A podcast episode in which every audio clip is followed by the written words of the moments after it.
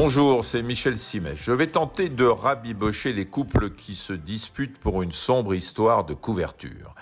Tout le monde n'ayant pas les moyens de faire chambre à part, il arrive que des couples se crêpent le chignon parce que madame est plus frileuse que monsieur. Donc vous voyez un peu le genre de sketch que ça peut donner à la maison.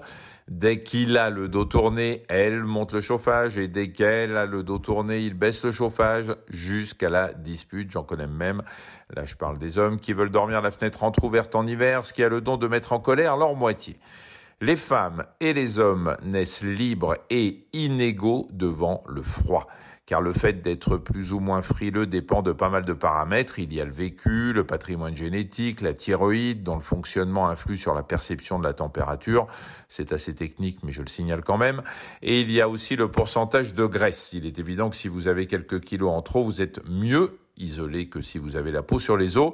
Avantage donc à ceux qui ont un peu d'embonpoint. Encore que, sans généraliser, on peut avancer que les personnes en surpoids se bougent peut-être moins que la moyenne et en conséquence se réchauffent naturellement moins.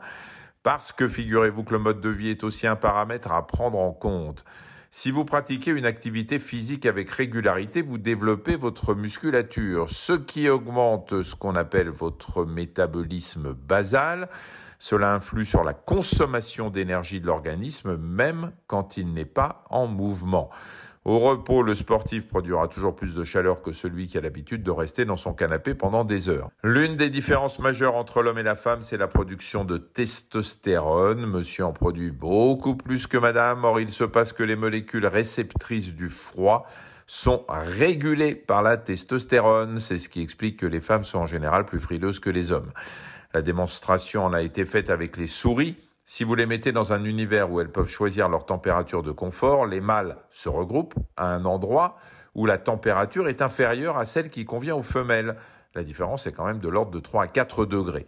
Par ailleurs, si vous injectez de la testostérone aux femelles, elles en arrivent à se comporter comme les mâles. Et inversement, si vous castrez les mâles, ils rejoignent les femelles. Donc le froid et son ressenti, c'est aussi une question d'hormones.